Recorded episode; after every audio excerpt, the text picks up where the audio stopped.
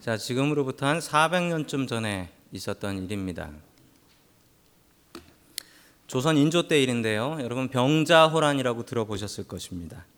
1637년 청나라가 쳐들어왔고 끝내 삼전도라는 곳에서 청나라 황제에게 우리 왕이 무릎 꿇고 용서를 빌었습니다. 패전한 거죠. 자, 그렇게 전쟁에서 지고 나서 이 한국 사람들 약 60만 명 정도가 포로로 붙잡혀갔다라고 합니다. 여러분 당시에 60만 명이면 엄청나게 많은 인원입니다. 그 중에 대부분은 여자들이었다라고 기록하고 있습니다. 그리고 몇 년 뒤에 그렇게 붙잡혀갔던 여자들이 고향으로 돌아오게 되었는데 그냥 돌아오지 않고 가서 청나라에 가서 낳은 아이들까지 데리고 돌아왔습니다. 자, 그래서 이때 이렇게 집으로 돌아온 여자분들을 한자로 어, 고향에 돌아온 여자다 해서 환향녀라고 했습니다. 근데 여러분들 아시죠? 여기서 나온 욕이 있습니다. 환향년이라는 욕이 바로 이 말에서 온 겁니다. 그때 엄마 손 붙잡고 온 청나라에서 낳은 청나라 아버지를 가진 그 아이들은 청나라를 당시에 병자 호란에서 호로라고 불렀습니다. 그래서 그때 그렇게 데려온 자식들을 호로 자식들이라고 해서 지금도 이런 욕이 사용되고 있지요. 이렇게 붙잡혀 가던 여자들 중에 기록을 살펴보면 은혜를 입은 여자들도 있었다라고 합니다. 가다가 어, 청나라 군인들이 이 여자는 못생겼다고 집으로 돌려보낸 경우도 있어서 그런 은혜를 누린 여자 여러분 이렇게 돌아왔는데 여기엔 돌아올 분들 한 분도 안 계세요. 이렇게 여자분들이 그 고생한 자기 아내들, 자기 딸들 아닙니까? 이렇게 돌아왔는데 정말 뭐 유교가 뭐라고 당시 유교 사회에 이런 이런 가장 중요한 논리 중에 하나가 한 신하는 두 임금을 섬길 수 없고 한 여자는 두 아비를 섬길 수 없다. 무슨 얘기냐면 청나라 붙잡혀 가서 청나라 남자하고 잔 여자는 내가 데리고 살 수가 없다. 그래서 이렇게 고생하고 돌아온 한국 여자들, 조선 여자들을 이 선비들이 뭐라 했냐면 한 선비는 한 신하는 두 왕을 섬길 수 없고 한 여자는 두 남편을 섬길 수 없으니 못, 못 데리고 산다. 쫓아내버리고 이혼하고 그랬단 말입니다. 당시에 인조 왕이었 인조에게 그 사대부들이 이렇게 붙잡혀 온 여자들과 같이 살 수 없으니 이혼을 하게 해달라라고 이혼 청혼을 했습니다. 그러자 인조가 어떻게 했냐면 인조가 자기 때문에 자기가 잘못해서 나라가 망해가지고 그 꼴이 난 것 아닙니까? 그래서 인조가 이런 칙령 포고령을 발표했습니다. 뭐냐면 홍제천이라는 천이 있습니다. 홍제동에 가면 홍제천이 있는데 저 홍제천에 가서 몸을 씻은 여자들은 깨끗한 여자로 인정해 준다. 홍제천에 가서 몸을 씻고 와라. 뭐 별로 그렇게 깨끗해 보이진 않습니다만 자 그래서 홍제천이라는 말이 홍제 넓을 홍 구제할 제 천천 넓게 구제하는 천이다. 그때 그 이름이 붙여져서 지금까지도 홍제천이라고 이름이 붙여져 있습니다. 여러분 그런데 이렇게 해서 홍제천에 가서 여자들이 몸을 씻었습니다. 그러면 남편들이 어 당신은 깨끗한 여자라고 인정해 줬을까요? 그렇게 안 했답니다. 그렇게 안 했대요. 아니 싸움은 남자들이 지고 왜 여자들한테 다 이런 걸 뒤집어 씌우는지 모르겠습니다. 왕이 이 여자 저기서 몸 닦으면 거룩해져라고 했으면 거룩한 여자로 인정된 건가요? 거룩한 여자가 된 건가요? 깨끗한 여자 된 건가요? 아닙니다. 여러분 그런데 동일하게 동일하게 그 이야기가 우리에게 연결됩니다. 하나님께서 우리를 거룩하다라고 말씀하셨습니다.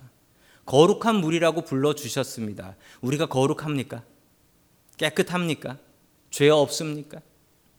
여러분 그렇지 않지요. 그러면 하나님께서 우리를 거룩한 백성이라고 부르시는데 우리는 어떻게 살아야 할까요?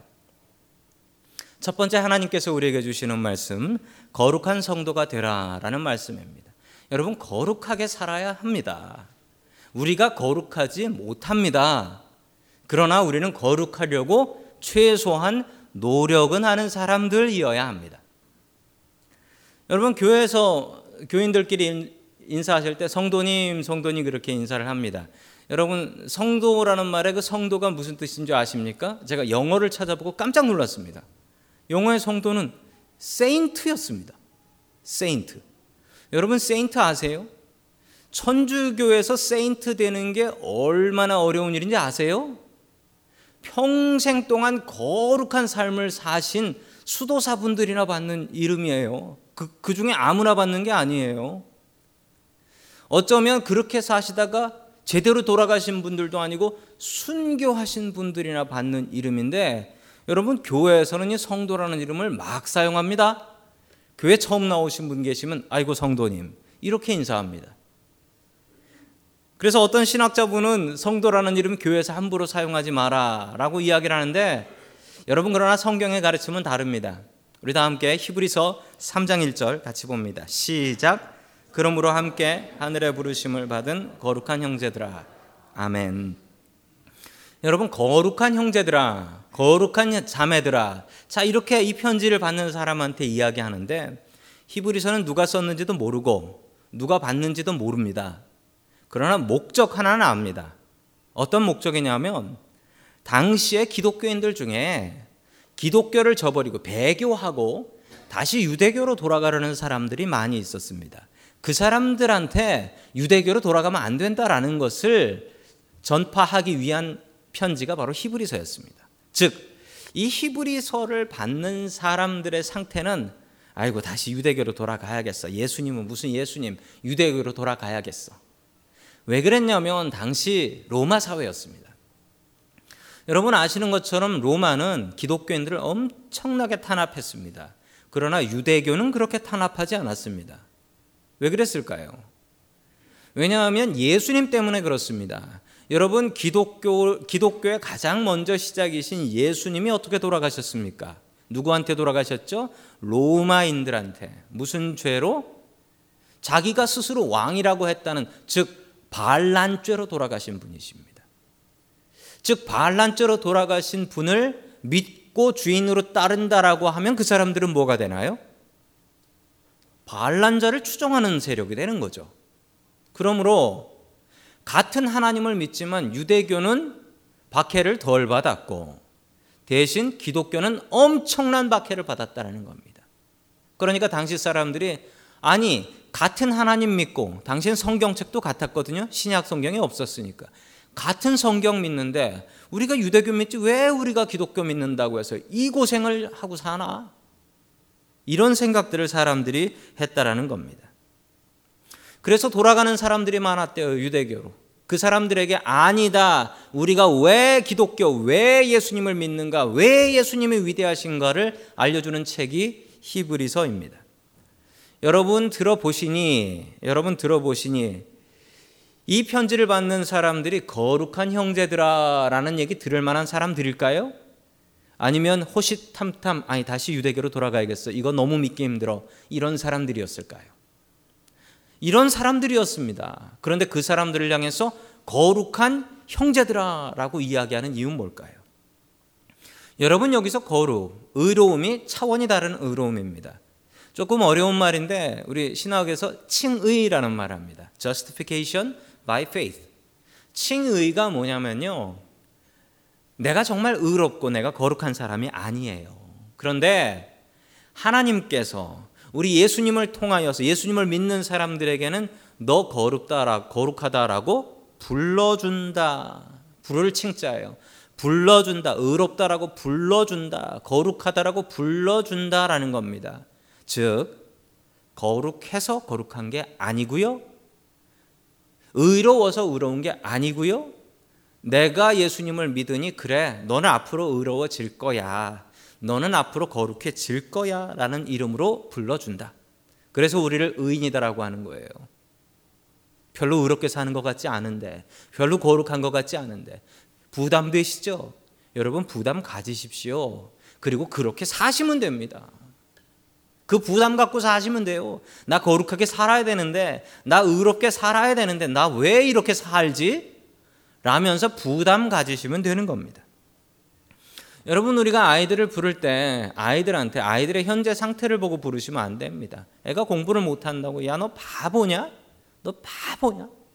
여러분 자꾸 애를 너 바보냐? 멍청해라고 부르면 애가 어떻게 되는 줄 아세요? 여러분 말한 그대로 됩니다. 말한 그대로 돼요. 조금 부족한 아이라도 야, 넌 누구 닮아서 이렇게 똑똑하냐? 너 천재다. 너 정말 잘한다라고 칭찬하면 이 아이는 어떻게 될까요? 지가 잘하는 줄 알고 잘해요. 여러분 얼마나 아이들을 부를 때 그 부르는 말 하나하나 부르는 호칭 하나하나가 여러분 중요한지 모릅니다. 제가 학교 다닐 때도 그래요. 제가 저를 좋아했던 선생님도 계셨습니다. 믿, 거나 말거나. 저를 좋아했던 선생님은 저를 아유 착하다 공부 잘한다라고 해주셨습니다. 여러분들도 아시는 분은 아시겠지만 제가 초등학교 5학년 때까지 학교에 단 한 번도 숙제를 해가지 않았어요. 예. 여러분 이거 기네스북 있으면 제가 올라갈 수 있을 것 같습니다. 부끄럽지만. 그런데도 저를 칭찬해 주시는 선생님이 있었어요. 그런데요, 제가 성적표를 보면 그 4학년 때 선생님이 저를 그렇게 칭찬해 주셨거든요. 그때 성적이 제일 좋아요. 심지어 제가 그때 숙제를 하나도 안 해가고도 우등상을 받아왔어요. 전혀 안 믿으시는 눈치세요. 그런데 여러분 대부분의 선생님들은 저한테 뭐라고 했는지 아십니까? 너 바보냐? 너 왜 숙제 안 해와? 라고 했습니다. 저를 너 바보냐라고 했던 선생님 앞에서는 정말 그 선생님 앞에 가면 저는 바보가 되더라고요. 여러분 얼마나 부르는 이름들이 그 사람을 정의하고 앞으로 어떻게 될지를 이야기하는 것입니다. 여러분 절대로 밖에 나가서 담임 목사를 바보로 만들지 말아 주시기 바랍니다. 여러분 교회에는 직분이라는 게 있습니다. 교회는 직, 집사님, 권사님, 장로님, 혹은 형제님, 자매님, 성도님 이라는 호칭이 있어요. 여러분 이 호칭 잘 쓰셔야 됩니다. 아니 난 닭살 돋는 것 같아서 그런 말 싫어라고 생각하시면 안 됩니다. 그래도 쓰셔야 됩니다. 왜냐하면 그런 이야기를 통해서 아 내가 집사지, 내가 권사지, 장로지, 내가 성도지 이 얘기를 통해서 자신의 행동에 부담을 갖는 거예요. 부담을 갖고 아 내가 이렇게 살면 안 되겠구나. 내가 좀 더 거룩하게 살아야. 여러분 교회에서는 그 연습하시는 거예요. 여러분 심지어 교회에서는 원칙이 있습니다. 부부 간에도 교회에서는 개똥이 엄마, 소똥이 엄마라고 부르시면 안 돼요. 교회에서는 무조건 집사라고 부르지. 김 집사, 이 집사, 어?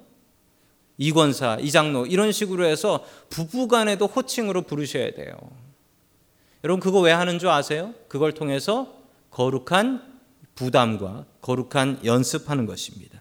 여러분, 우리는 거룩하지 않습니다. 그러나 하나님께서 믿고 거룩하다고 불러 주셨습니다. 그러면 우리는 거룩하려고 노력해야 합니다. 올 한해 무슨 거룩하시겠습니까? 거룩은 달라지는 거고 구별된 거예요. 아마 제가 입은 이 가운도 아마 거룩하기 위해서 입은 건지 모르겠습니다. 여러분, 거룩하려면 구별이 있어야 되는데 여러분 어떤 구별이 있으세요? 다른 사람들이 아 교회 다니시는 분이시군요 라고 하는 구별이 어디에 있습니까? 여러분 그 구별을 가지시기 바랍니다. 여러분 가정에 어떤 구별이 있습니까? 그게 거룩입니다. 여러분이 일하시는 일터, 직장에서 어떤 거룩을 하십니까? 안 되시면 십자가 목걸이라도 달고 다니십시오. 그러면 나 자신이 주의하게 됩니다. 아, 나는 크리스찬이야. 나는 거룩한 사람이야. 여러분 거룩하려고 노력하며 살아가는 저와 여러분 될 수 있기를 주님의 이름으로 간절히 축원합니다. 아멘. 두 번째 하나님께서 우리에게 주시는 말씀은 어, 우리 신앙의 중심은 예수님이시다라는 말씀입니다. 여러분 우리의 신앙의 중심은 예수님이어야 합니다. 크리스찬이라는 말을 쓸 때 여러분 크리스찬을 영어로 타이핑을 치면요. C를 그 소문자 lower case C로 치면은 바로 밑줄이 가면서 잘못 쳤다라고 나와요. 크리스찬 할 때 크리스찬의 C는 무조건 대문자, 대문자로 써야 합니다. 왜 그럴까요? 여러분이 크리스찬이란 말이 Christ에서 왔기 때문에 그렇습니다. Christ, 예수님을 닮는 사람들, AN은 사람이란 뜻이죠. 예수님을 닮는 사람들이기 때문에 우리의 중심에 예수님이 없으면 우리는 기독교인 크리스찬 아닙니다. 여러분 우리의 중심에 예수님이 있어야 크리스찬이 될 수 있습니다. 계속해서 다시 히브리서 3장 1절 앞부분을 읽습니다. 시작. 우리가 고백하는 신앙의 사도요 대제사장이신 예수를 깊이 생각하십시오. 아멘. 우리는 예수님을 깊이 생각하는 사람들이 되어야 되는데 우리의 신앙의 사도시며 대제사장이신 분이 바로 예수님이시다라고 이야기합니다. 신앙생활의 가장 큰 문제는 내 중심에 있는 그 중심에 있는 주인을 바꾸는 것입니다. 여러분 우리의 주인, 우리의 중심에는 예수님이 있어야 합니다. 그게 크리스찬이에요. 그런데 여러분 우리는 이 중심의 주인을 예수님이 아닌 사람으로 놓을 때가 많이. 그 중에 나, 나, 혹은 내 자식, 내 중심에 그것을 넣어 놓습니다. 여러분 곰곰이 한번 생각해 보시기 바랍니다. 여러분 예수님 왜 믿습니까? 예수님 믿는 이유가 뭡니까? 여러분이 속으로 답을 한번 해보십시오. 여러분이 예수님 믿는 이유. 거기에 주어가 서브젝이 나입니까? 내가 행복하기 위해서, 내가 복받기 위해서, 내가 천국 가기 위해서입니까? 그러면 여러분, 여러분의 중심에는 예수님이 아니라 내가 있는 거예요. 예수님이 주인이시라면, 예수님이 내 중심이 있다면, 여러분 하루에 한 번은 이 질문을 하셔야 됩니다. 예수님께서 나에게 무엇을 원하실까? 우리 한번 따라해 볼 거예요. 시작. 예수님께서 나에게 무엇을 원하실까? 여러분 최소한 하루에 한 번은 이 질문을 하십시오. 예수님께서 나에게 무엇을 원하실까? 그렇게 살진 않더라도 내가 주인이 되면 모든 주어가 내가 됩니다. 내가 복 받아야 되는데, 내가 행복해야 되는데, 내가 평안해야 되는데, 내 자식이 잘 돼야 되는데, 내, 내, 내, 다 내가. 내가 아니라 예수님께서 내 삶의 중심이어야 합니다. 얼마 전에 성탄절이 있었습니다. 성탄절 날 여러분들께서는 제 아들이 산타 인형 갖고 와가지고 산타 인형 집어 던지는 것을 보셨죠. 어, 크리스마스의 주인은 산타가 아니라고 휙 집어 던졌었습니다. 아, 여러분 그런데 크리스마스만큼 주인 없는 생일이 없는 것 같습니다. 여러분 예수님의 생신 아닙니까? 그런데 예수님의 생신인데 예수님께 선물 드리는 게 아니고 자기네들끼리 기쁘고 자기네들끼리 케이크 갈라 먹습니다. 여러분 크리스마스 케이크 있습니다. 저희 동네 목사님들이 그 크리스마스 날 예배 다 드리고 나서 오후에 모였습니다. 제가 사는 동네가 이제 밀브레인데 밀브레가 다른 닉네임이 있는 거 아십니까? 목사촌이라고 합니다. 목사님들이 이렇게 많이 사세요. 목사촌이라고 해서 그 목사님들이 예배 다 드리시고 모였는데 모인 집에 그 목사님이 계신데 그 목사님이 마침 12월 25일이 생신이세요. 12월 25일.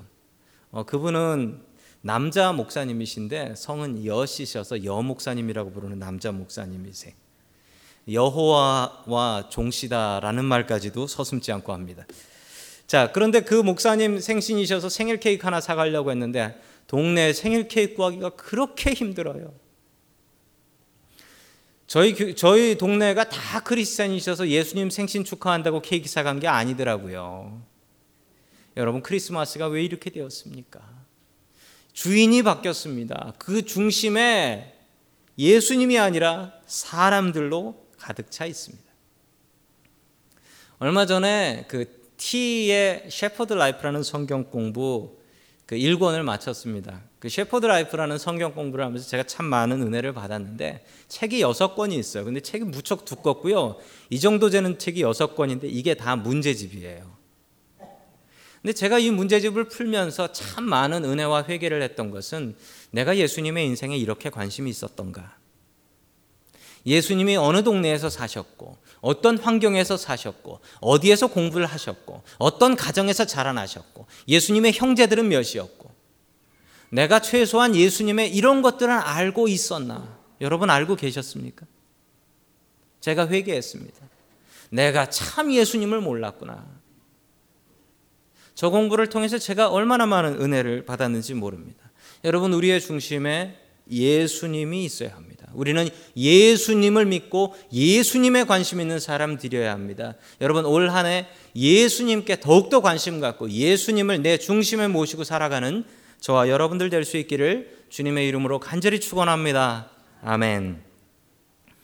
마지막 세 번째로 하나님께서 우리에게 주시는 말씀은 예수님을 깊이 생각하라라는 말씀입니다. 예수님을 깊이 생각하라. 자, 여러분 토마스 에디슨이라는 발명 왕을 아시죠? 저분은 발명 왕이다라고 할 만합니다. 왜냐하면 저분이 발명한 게 한두 개가 아니고요. 저분이 우리보다 100년은 더 먼저 사신 분이세요. 100년은 더 먼저 사신 분인데 저분이 발명하신 것들이 지금도 놀랍게 사용되고 있습니다. 여기 전구, light bulb 이거 다 저 에디슨이 발명하신 거예요. 녹음기, 축음기, 레코드 그리고 사진기 뭐 저분이 발명하지 않은 게 없을 정도로 많아요. 대단한 분이십니다. 어떻게 한 사람이 그렇게 많은 것을 만들 수 있을까 생각하면 저분 천재예요. 자, 저분이 제네럴 일렉트릭이라는 지금 있는 회사를 설립하신 분이시기도 하시죠. 그런데 이분이 저렇게 잘했던 이유는 저분이 정말 똑똑하고 천재였기 때문이기도 합니다만 여러분 세상에 똑똑한 사람 참 많습니다. 그런데 저만큼 잘하는 사람은 없어요. 저만큼 잘하는 사람은 없어요. 그런데 그 이유를 살펴보니까 저분이 열심히 노력하는 천재세요. 저분이 연구소에 갈 때 특징이 있대요. 저분이 일터로 나갈 때는 절대로 안 가져가는 게 있었답니다. 시계를 안 가져갔대요. 시계 보면 밥 먹어야 될 시간, 집에 갈 시간만 나오지 그거로 연구 결과가 나오지 않는다는 거예요. 그래서 이분은 일하러 갈 때 시계를 안 가지고 다녔답니다. 그래서 결론적으로는 시계를 안 가지고 가서 집에 잘 안 들어왔답니다. 심지어는 저 막내 아들, 셋째 아들이 있는데 셋째 아들이 제일 잘 됐어요. 셋째 아들한테 자기 아버지에 대한 기억을 얘기하라고 그랬더니까 제 평생 아버지 본 시간이 일주일밖에 안 됩니다. 참 안타까운 일이기도 하지만 저분이 저렇게 잘할 수 있었던 이유는 시계를 안 차고 다녔다. 즉 일에 concentrate 집중하면서 살았다라는 겁니다. 여러분 이렇게 집중하지 않고 잘 되는 일은 하나도 없습니다. 여러분 공부하는 학생이 공부 잘하는 경우는 뭐죠? 그 학생은 앉아도 그 시간에 집중을 잘합니다. 똑같이 24시간을 써도 그 친구는 잘합니다. 그 이유는 집중하니까. 여러분 똑같이 아침에 출근해서 저녁 때 퇴근하는데 어떤 사람은 프로모션 받고 진급하는 사람이 있고 어떤 사람은 못한다고 쫓겨나는 경우가 있습니다. 무슨 차이입니까? 비슷하게 뽑았는데. 여러분 그 이유는 집중입니다. 그 시간에 얼마나 concentrate, 집중해서 일을 하느냐. 집중해서 일을 하느냐. 여러분 집중해야 합니다. 그 위조 지폐 감별사가 위폐 감별사라는 사람들이 있습니다. 그 카운터 counterfeit bill들을 찾아내는 사람들이죠. 그런데 여러분 그 제대로 된 지폐 만드는 사람도 열심히 만들지만 그 요즘 북한에서 만드는 게 최고래요. 북한에 슈퍼노트라는 게 있답니다. 100불짜리 가짜인데 이건 serial number도 달라요. 최고랍니다. 세계 최고. 그거를 감별해내는 사람들이 있습니다. 기계를 기계는 그냥 통과해요. 기계는 진품이라고 통과를 하는데 그 사람은 잡아내요. 근데 그 사람들의 24시간을 추적해 보니까 위패 감별사들 이 사람들이 어떻게 위패를 감별하는 줄 아십니까? 이 사람들은 그래 이게 북한에서 나온 슈퍼노트다 가짜 돈이다. 이건 중국에서 나온 가짜 돈이고 이건 멕시코에서 올라온 가짜 돈이고 종류별로 놓고 그걸 공부하지 않는데요. 이 사람들이 하는 가장 중요한 일은 24시간 심지어 잠잘 때도 진짜 돈을 손에 놓지 않는답니다. 진짜 돈을 24시간 손을 놓지 않고 손에 진짜 지폐를 떠나지 않는데 계속 진짜를 만지고 24시간 잠잘 때도 쥐고 잔다니까요 그렇게 24시간 쥐고 있으니까 가짜를 보면 그냥 안 돼요. 왜 그런지 모르겠는데 가짜래요. 그 이유는 쥐고 있으니까. 돈을 깊이 묵상하니까 가짜 돈을 찾아내는 거예요. 여러분, 우리는 예수님을 깊이 묵상하는 사람이어야 합니다. 우리 히브리서 3장 1절을 제대로 처음부터 끝까지 다 읽겠습니다. 시작. 그러므로 함께 하늘의 부르심을 받은 거룩한 형제들아 우리가 믿는 도리의 사도시며 대제사장이신 예수를 깊이 생각하라. 아멘. 우리는 예수님을 믿는 사람들입니다. 진짜 되신 예수님께 얼마나 많이 집중하고 있습니까? 올해 어떤 믿음의 계획들을 세우셨습니까? 올해 새해가 되었다고 바뀐 게 무엇이 있습니까? 바뀐 거 하나도 없지요. 여러분 내가 바꾸지 않으면 새해는 절대로 새롭지 않습니다. 여러분 다짐을 하십시오. 결심을 하십시오. 작년에 저희 교회 통독은 11독이었습니다. 여러분 많은 분들이 읽지 않으셨습니다. 여러분 결심하십시오. 오늘 성경 통독 카드 나눠 드렸습니다. 하나님, 내가 올 한 해 이거 읽게 해 주십시오. 읽겠습니다. 하나님 앞에 다짐하십시오. 그리고 읽으셔야죠. 수십 년 믿어도 변하지 않는 분들이 있습니다. 여러분 그런 분들이 괴로워하시는 이유는 마음이 이미 정해져 있어요. 난 안 돼. 난 이렇게 살 거야. 마음이 딱딱하게 굳어 있는 분들은 여러분 변화가 없어요. 그분들은 예수님 믿어도 변화가 없는 거예요. 여러분 새해가 되었으면 변화가 있어야 됩니다. 새로운 결심이 있어야 새해지. 새로운 결심 없으면 뭐가 새해입니까? 그냥 똑같은 한 해지. 여러분 힘을 빼야 됩니다. 힘을 빼야지 뭐든지 잘할 수 있어요. 운동선수들 제일 처음에 중요한 거, 제일 처음에 배우는 거 힘 빼세요예요. 힘 빼세요. 힘 빼세요. 힘 빠져야지 운동 잘할 수 있습니다. 여러분 자전거 탈 줄 아세요? 자전거 처음 배울 때 기억나십니까? 여러분 자전거 제일 처음 배울 때 제일 많이 아픈 데가 어딘 줄 아세요? 발이 아니에요. 자전거 처음 배울 때 제일 아픈 곳은 손바닥입니다. 왜 손바닥일까요? 안 넘어지려고 힘줘서. 자전거 처음 배울 때 저도 기억나요. 손에 멍이 나도록 쥐고 있었어요. 근데 여러분 자전거는 그렇게 핸들에 손 힘줘 가지고 하는 거 아니죠. 자전거는 타면 발이 아파야죠. 왜 손이 아프겠습니까? 몸이 굳어서 그래요. 여러분 우리의 경직된 마음 이거 버리고 유연성 flexibility가 우리 마음에 있어야 합니다. 주님 때문에 변화되고 바뀌어야 합니다. 사탄은 우리에게 네가 중심이야. 네가 복 받아야 돼. 네가 뭐 해야 돼라고 이야기합니다. 그러나 여러분 주님께서는 반대의 이야기하십니다. 내가 네 주인이야. 하루에 한 번이라도 내가 너한테 뭘 원하는지를 생각해 봐. 주님께서는 우리에게 분명히 그렇게 말씀하십니다. 톨스토이의 인생 독본이라는 책에 나온 이야기입니다. 어느 수도사가 처음 젊은 수도사입니다. 처음 수도사를 시작하면서 예수님께 열심히 기도했다고 합니다. 예수님, 제가 어떻게 하면 좋은 수도사가 될 수 있겠습니까? 그러자 예수님께서 이 수도사에게 이야기했습니다. 내 동료 수도사 중에 열심히 일하는 밭에서 일하는 수도사 하나 있다. 난 저 수도사가 정말 마음에 드니 저 수도사한테 배워라. 그래서 이 젊은 수도사가 그 옆에서 일하는 수도사를 열심히 따라다니면서 뭘 잘하나 봤습니다.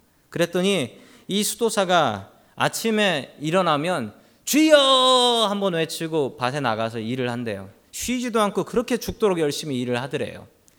그런데 해가 지고 나면 이제 일 못하니까 숙소에 들어와 가지고 닦고 나서 다시 주여 한번 하고서 자더래요. 이상하다. 배울 게 별로 없는데. 그래서 이 젊은 수도사가 며칠을 따라다녔는데 며칠을 따라다녀도 이 수도사는 똑같이 사는 거예요. 그러자 이 젊은 수도사가 예수님께 와서 다시 물었습니다. 주님, 저 수도사에겐 배울 게 별로 없던데요. 제가 무엇을 배워야 합니까? 잘못 알려주신 것 아닙니까? 그러자 주님께서 이 수도사에게 그 책에 나온 내용입니다. 이렇게 이야기하셨답니다. 너는 예배 드린다고 기도한다고 앉아서 딴 생각하지. 저 수도사는 저렇게 열심히 일하는 중에도 매일, 매일 하루에 두 번은 내 생각한다. 아침에 기도로 아침을 열고 저녁에 기도로 잠자리 든다. 너는 지금 이렇게 살고 있니? 여러분 바쁠수록 기도해야 합니다. 주님을 잃지 않도록. 아침에 일어나면 주님, 올 하루, 하루를 주신 주님 감사합니다. 기도하셔야 합니다. 잠 자기 전에 최소한 아무리 바빠도 잠 자기 전에 주님 오늘 하루 잘 마칠 수 있게 해주셔서 감사합니다. 주여 밤에 돼지꿈 말고 주님 꿈꾸게 해주십시오. 이렇게 기도하고 자야 합니다. 여러분 올해 주제로 주신 하나님의 말씀은 여러분 보시는 것처럼 예수님을 깊이 생각하는 한 해입니다. 여러분을 괴롭게 하는 괴롭게 하는 그 생각들 그 고민들에 집중하지 마십시오. 그건 내려놓고 우리들의 삶의 주인 대신 예수님께 집중할 수 있는 저와 여러분들 될 수 있기를 주님의 이름으로 간절히 축원합니다.